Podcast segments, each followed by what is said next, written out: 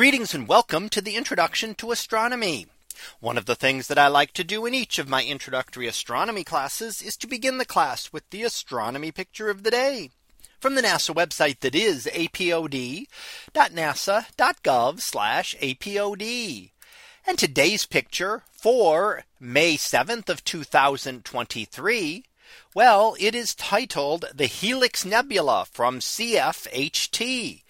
So what do we see here? Well, this is an image taken with what is known as CFHT or the Canada France Hawaii telescope located in Hawaii on the top of a dormant volcano. So gets it up high in the atmosphere and well up above much of the atmosphere, making it easier to see things from the ground. Now this is the Helix Nebula, which is an example of a planetary nebula.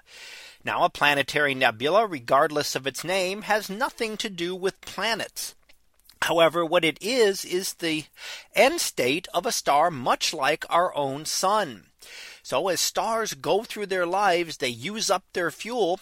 And as they use up different stages of fuel, they will expand to become larger and larger stars. So a star will become a giant star that would be many times larger than our sun and eventually a supergiant star, which would fill much of the inner solar system in our in our solar system.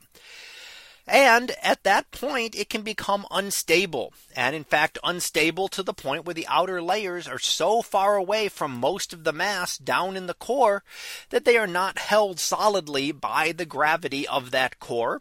And different pulsations can then expel them out into space. And here we see it in almost the shape of a helix. Now the star left over down at the center is what we call a white dwarf star.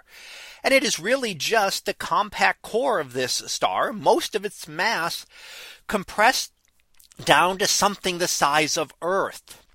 So it has really been compressed down under gravity to about as small as anything can be and still retain its atomic makeup as individual atoms. And the outer layers then expel out into space. That central core, that white dwarf, is extremely hot. So it emits a lot of ultraviolet radiation, which will cause the glow that we see in the gases around it.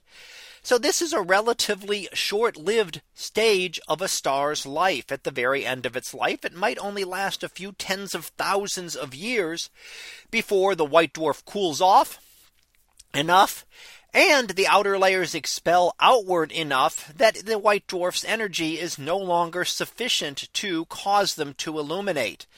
That material will continue to expand out into space, eventually becoming seed material for future generations of stars. The white dwarf, on the other hand, will remain and will just slowly cool off over time, not changing again. So that was our picture of the day for May 7th of 2023. It was titled the Helix Nebula from CFHT.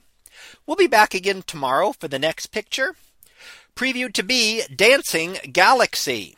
So we'll see what that is about tomorrow. And until then, have a great day, everyone. And I will see you in class.